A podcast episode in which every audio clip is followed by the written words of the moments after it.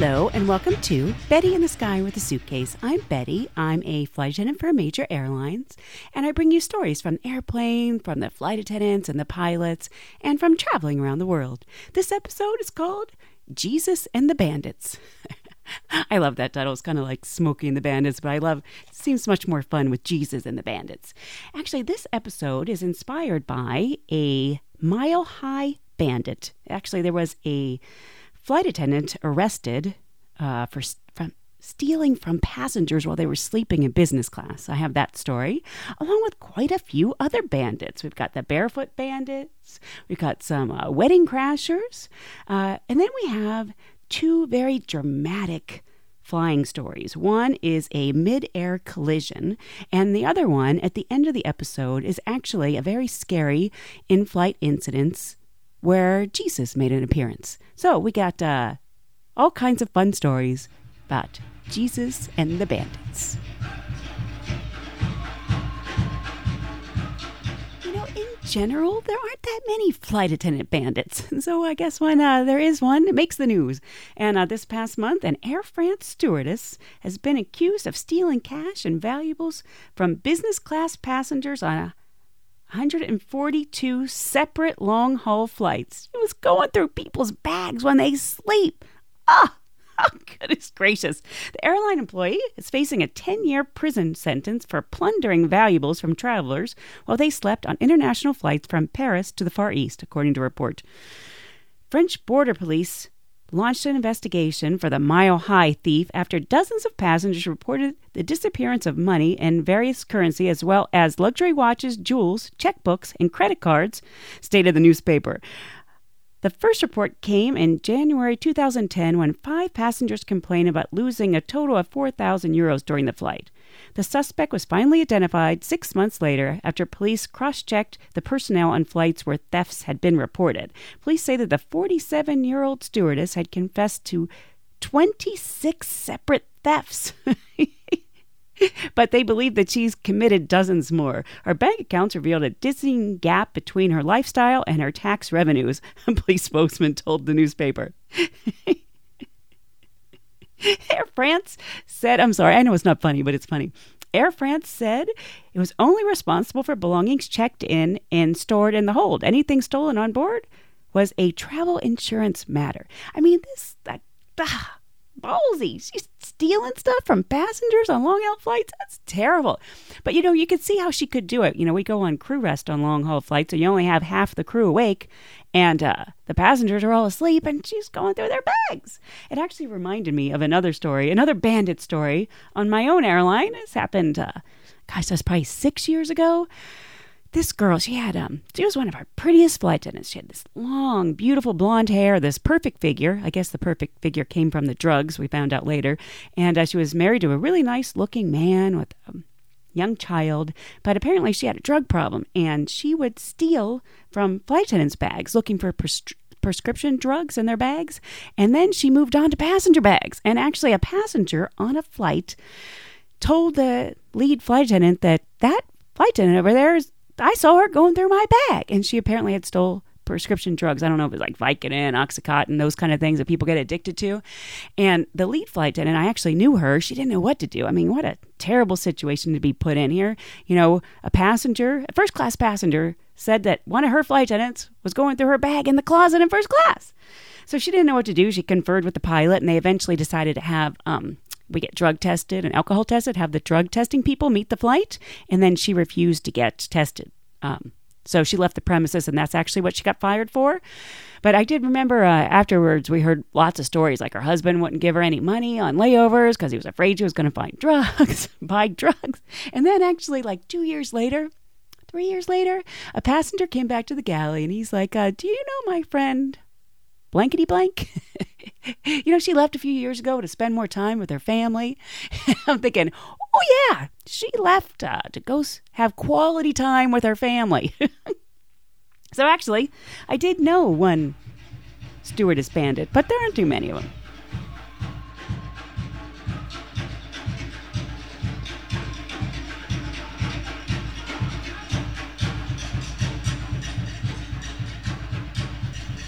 So there's this guy, flight attendant, male, straight guy flight attendant, older guy with some anger issues, obviously. He's always getting in fights with passengers. He's kind of like the angry hall monitor, you know, like God forbid if you have, you know, more than your two bags or if you don't turn off your portable electronic devices, this guy will like scream at you. It's crazy. And then he can be really nice the rest of the time, but he's got some, uh, he's really over anxious and angry about the rules and anybody who doesn't follow them. And, you know, it's a problem when you have a flight attendant who's yelling at the passengers.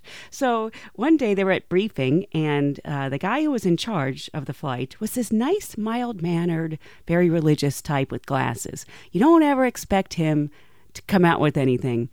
But Adam, I'm not, it's not his name, but the crazy, mean flight attendant. He's always yelling at people, is in briefing, and this nice, mild mannered flight attendant in charge says to him, Adam, I want you to lock yourself in the bathroom for boarding. I'm not kidding.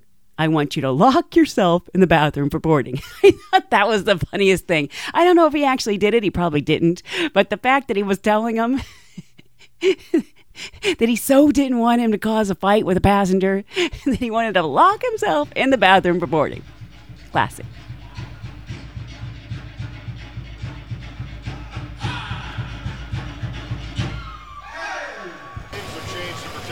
Yes. So wait, you survived a mid-air collision? Yeah. You see that so um, nonchalantly. Well, it's been a long time now. It was 1978. Um, a little over a year, just a little bit more than a year before I got out of the service. I was flying with an adversary squadron out of San Diego, California. I was um, taking out a, a pair of uh, F-14 Tomcats uh, for uh, air-to-air combat. The incident occurred with, with the first aircraft that I was engaged with, and uh, as a result, uh, so his, who hit who? his wing hit my tail, uh, and uh, he about lost about nine feet of his wing outside of the aileron, and I lost my tail. Now, uh, You probably don't say that that often, huh? I lost my tail. yeah, I like to find tail, but not lose tail.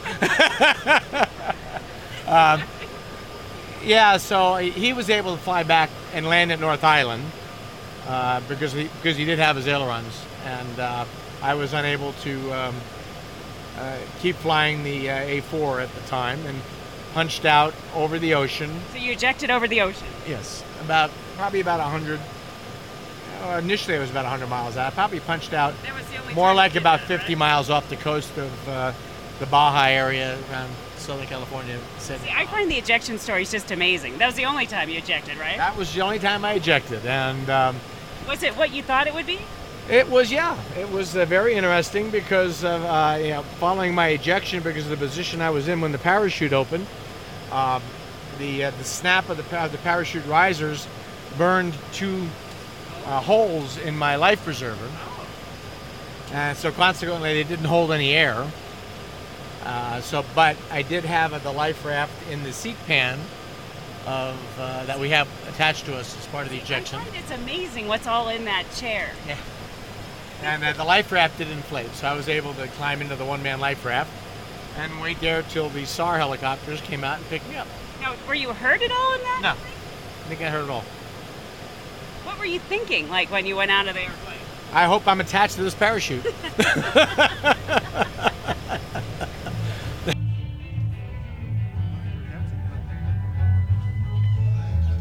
So the music for this episode is actually a luau that I crashed on a layover last month. Um, I have this thing. I, I enjoy crashing events on layovers. You know, we stay at expensive hotels, and lots of times they have events plans: weddings, showers, parties, luau's, and um, it's kind of a little challenge for myself. Uh, I like to crash them. I actually bring a skirt. I find um, I don't look like someone who would do things wrong, and if you're dressed up a little bit, they never think you're doing anything wrong. So uh, I've crashed any number of things. My best crashing evening was in Maui. We were switching hotels, so we were staying at a hotel I had never stayed at before in the interim before we went to a new hotel. So I'd never been there before, and I thought, ooh, I can probably crash something on this layover. the crew's like, we're going to meet downstairs. And I'm like, I may meet you. I'm not sure. And they're kind of looking at me like, what are you going to do?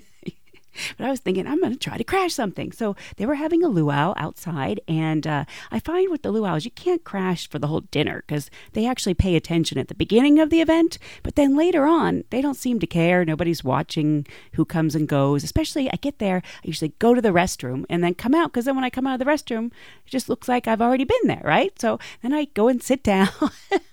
I've gone up and get drinks. I usually tip them really well because they don't really care as long as they're getting tipped, right? And uh, or I'll just um, you know, listen to the entertainment. So that night I crashed the luau. I had a couple drinks. It was fun. I watched the uh, entertainment, which I'll be sharing some of that with you on this on this one that I just crashed. You can actually hear my foots my footsteps as I'm walking to and from. I get a little, ner- little nervous as I'm going in, of course. And then that same night, I tried to crash a wedding. Um, but as it happens often, uh, I have to abort the mission. It's like abort, abort, abort, because I went walking up. it was all Asian people. I can't crash that. I stick out like a sore thumb, so I had to abort. I actually abort quite often. Uh, basically, it needs to be a white wedding. or a very mixed crowd. It can't be ethnocentric, or else I just can't crash. But that same night uh, in Maui, when I crashed a luau, I also heard some music coming from down by the water, and I was thinking, oh, I wonder if they have another bar like closer to the water, you know, oceanfront bar. And uh, I got a little closer, and I realized, no, it's a party, and it was some wealthy guy's birthday, and they had like brought in motorcycles and had them up on platforms. I mean, it was a big party, and I walked up, and it seems like the crashing works pretty well if uh, people are already bored with the people they have at their event. Because these guys were like, "Hey, how you doing? Here's a drink. You want some dessert?" so I got to crash two things in one night. So that was a banner crashing event. But like I was telling the crew the next day when I uh, on this last month when I crashed it, they're, they're like, "Well, how often do you do this?" I'm like, "Well, it's not like some addiction or something. I've only done it maybe successful crashings maybe a dozen times, but you know, it's fun. You should try it sometime." I'm in Kona and I'm about to try to crash a luau, and I'm going to bring you with me.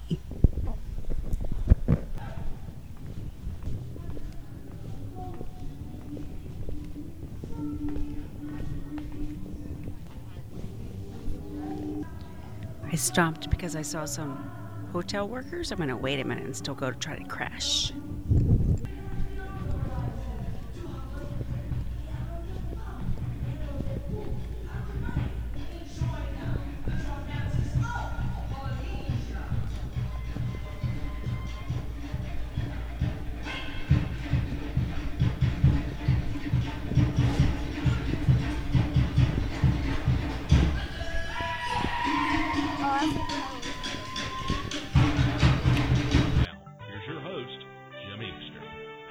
Everybody. Good morning to you, and welcome to the Jim Inkster Show on 89.3. Betty Thesky is our guest. Uh, her book is Betty in the Sky with a Suitcase Hilarious Stories of Air Travel by the World's Favorite Flight Attendant. Who, who gave you that uh, distinction? I know that title. I was, I'm afraid of the backlash. Surprisingly, I haven't had as much backlash as I was expecting. It's because I have a podcast and I have about. Uh, 650,000 listeners. And so basically, since nobody else really has any numbers to judge, and it's also like, you know, nobody can really contest, you know. And it's just like saying it's the world's best pizza. So um, hopefully it's sort of tongue in cheek so I don't have to. I'm afraid I'm going to have a bad day and, you know, a, a, some, a coworker is going to be like, You're nobody's favorite. 877-217-5757 for the enthusiastic Betty Thesky.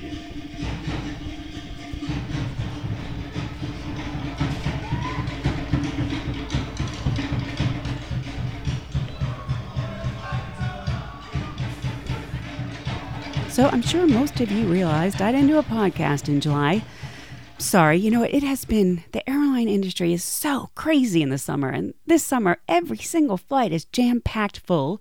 And unfortunately, that doesn't leave me a lot of downtime to be able to get stories from other people. So this podcast is going to be a lot of me, sorry. But uh, I'm hoping that maybe come September, things will settle down a little bit and I'll have more time on the flights to get stories from other people. Uh, the other reason why I couldn't get a podcast out last month is that I am contemplating a humongous move across the country. I might be moving to the beaches on the East Coast. So the market is so good right now, and there's all these foreclosures, and prices are so low, and um, I don't own anything. I have this um. I have this goal that I'd really like to have my own washer and dryer at some point. I'm really tired of using quarters. And uh, the market is so low. It's not low here. I still can't afford anything here in California. So I am looking on the East Coast, South, South Carolina mainly. And uh, that involves a lot of flying over there, looking at property, figuring out mortgages, and all that stuff's really time consuming. So uh, I'm not sure yet if I'm going to do it, but uh, that's also taken me away from the podcast. So let's get back to the podcast. All right, so I'm on a flight, and it's the very first time since I've done the podcast that somebody on the plane has recognized my voice from the podcast. Yes, uh, it's very. When you came over the loudspeaker, I had to ask the flight attendant, and I said, "Is that Betty?" And she goes, "From the blog." I said, "Well, the podcast." And yes, she goes, "Yes." I love the voice. Well, you're the very first one. Well, It's like I a feel milestone. I feel the privilege of meeting you finally. I had figured out that you worked for this airline, okay, but when you said LA based, you I was surprised. Yeah. You know, so because Always trying to throw you off. yeah, You know, most people don't, but that's all right. yes, I Just you know, don't want to get in trouble. That's all. I agree. I but anyway, it's exciting for me. Yeah. But I love listening to you, and I appreciate the uh, time you and effort that you put in.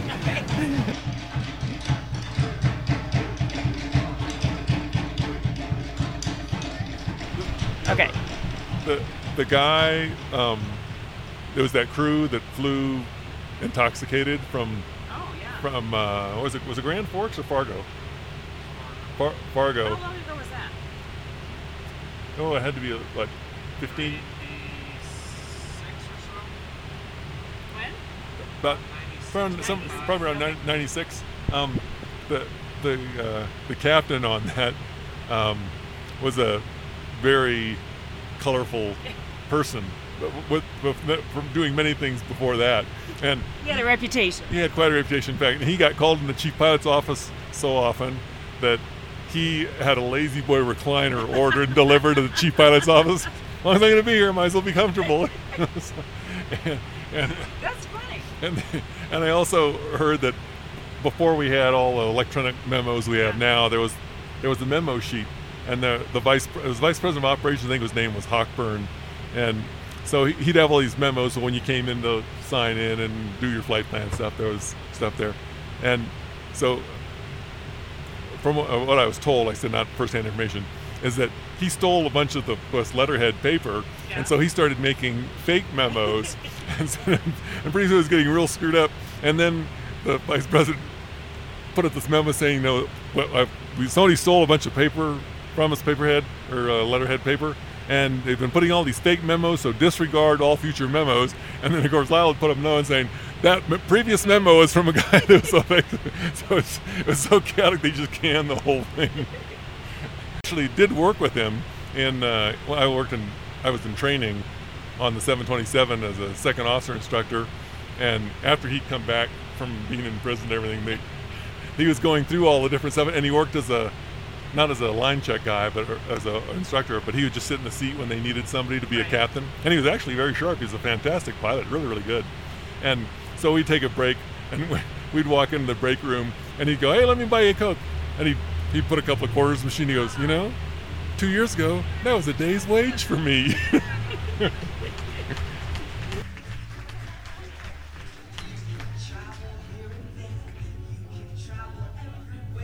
I just had um, an article published on thestreet.com about traveling alone. And you know, it's a passion of mine. It's something I really didn't know I could do until I started doing it. And then then it turned out that I love it. And actually, the traveling alone has sort of like empowered me to do other things in my life, you know, other bold steps. And um, our friends over at amateurtravel.com, they have a ebook called The Art of Solo Travel, a girl's guide. And you know, I really think it's an important thing for people to try at least once. And um, the art of solo travel is basically for solo women travel, and so can you. The art of solo travel is designed to help you practically plan your trip and help more women travel alone. I think you should check it out. It's a good ebook. And uh, don't forget about my book and ebook. the numbers are going down.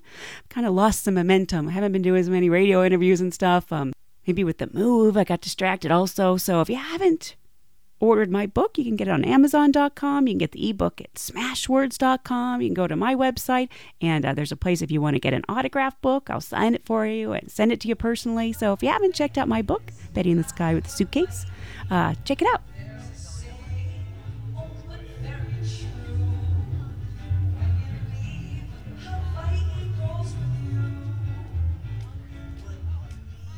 You gotta love this. Pet Airways is expanding their flight path.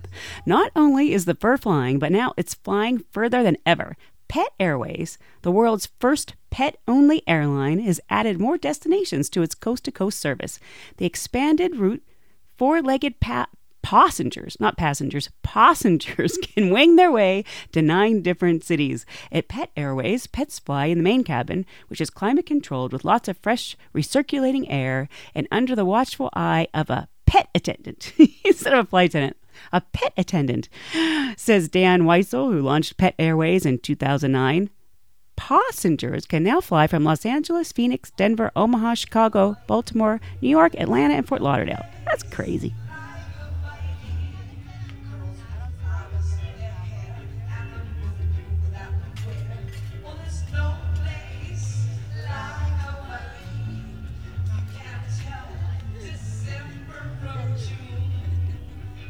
I got this story from Vicky, a listener in Canada, and she works for um, a Canadian airline out of Calgary, Alberta, Canada. She said, We have several connector airlines which come in at ground level. The planes are about, you know, 30 to 50 seaters. The doors on the aircraft are narrow, only take a high, narrow wheelchair. Well, life is never simple, so one day the guys on the ramp get this woman into her chair, and of course she is uh, 300 pounds at least, isn't she? Well, they manage to transfer her at the bottom of the stairs from her chair into the airline's long, tall, narrow chair from which she is overflowing generously on both sides of the chair. And they have five steps and they have to push and pull this chair to get the woman up onto the aircraft. One guy is positioned at the top of the stairs, the other at the bottom. They begin grunting and pushing and pulling, and the guy at the top suddenly says, Hold her, hold her.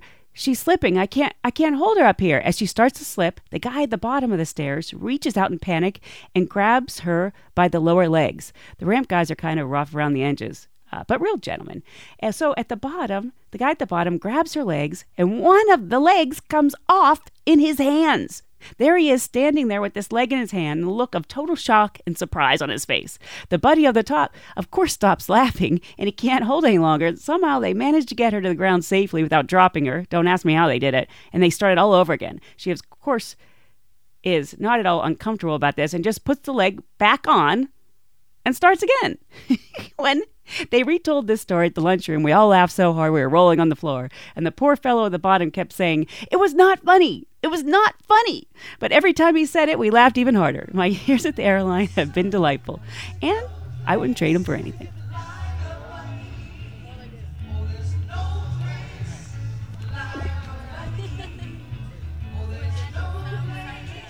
So I'm talking bandits this episode, and was it about six months ago I did the story on Colton Harris Moore, the barefoot bandit, the kid, the gutsy kid who was stealing airplanes. Well, if you guys follow the news, you know he got he got caught, but you know got to give him credit. He outwitted the police for a couple of years, and uh, I had to admit I felt a little sad when he got caught. You know, you know it's a gutsy kid, and now you know they had him in police arrest. I I felt bad. I really did. Hopefully things will turn out for him. And uh, I did hear that Fox is optioning uh, a movie, so hopefully our barefoot bandit Colton Harris Moore will turn out okay.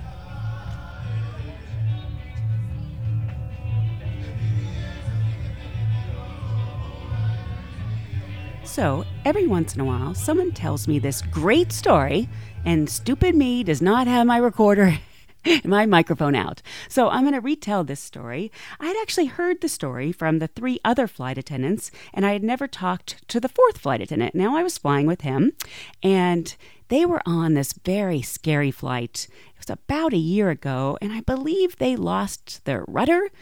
They had extreme problem with the aircraft after they took off and they were afraid they were going to have to like crash land and didn't want to have a full plane full of fuel because they'd just taken off from LA they were going to Kona so they had to circle over the ocean dumping fuel and everybody was very nervous about this right the female captain on this plane. It was only like her second day as captain on that particular aircraft. But to back up a minute, the fourth flight attendant, this male flight attendant, he was working in the very aft galley. And before anything even happened, before they even started boarding the plane, he was in the galley, and we have these meal carriers in the back. They're metal meal carriers. They're they also hold like catering supplies. They're basically like metal boxes that latch into place so they won't come out. So each flight they put a sticker on it. it says what's in it, what the flight number is, or other times they take a piece of tape and tape a piece of paper on it that says what's in it, what the flight number is. And so, consequently, each day a sticker's put on and ripped off, a sticker's put on and ripped off, tape and paper is put on and ripped off. So, you get like a bunch of mishmash of little pieces of paper and sticky stuff on there. And he said, plain as day, he could see the face of Jesus with the ripped off sticker on this meal carrier. And he even told the other flight attendants, he's like, I swear I can see the face of Jesus in this meal carrier back there. He's like, it's freaky. They didn't go back to look at it. You know, they had a board, all kind of stuff going on. And then they have this major flight incident, and that captain gets on and says, you know, we've lost our rudder. Uh, we cannot continue on to Hawaii, but we also can't land with a plane full of fuel. So we're going to circle and dump fuel. So now they've got, like, I think it was over 30 minutes of the passengers scared to death.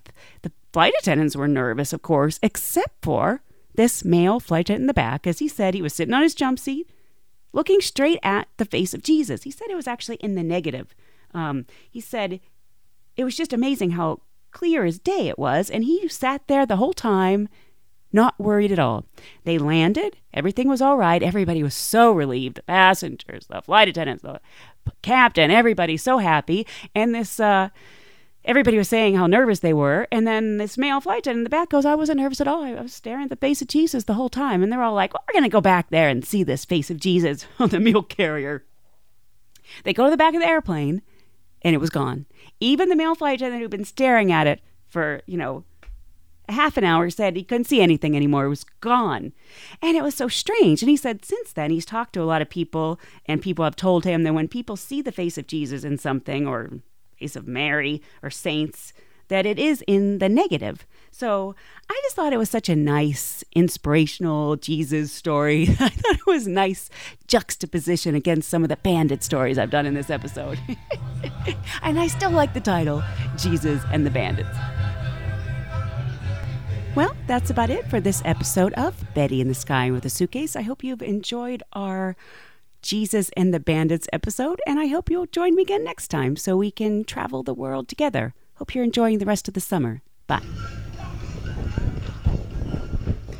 Another successful crashing.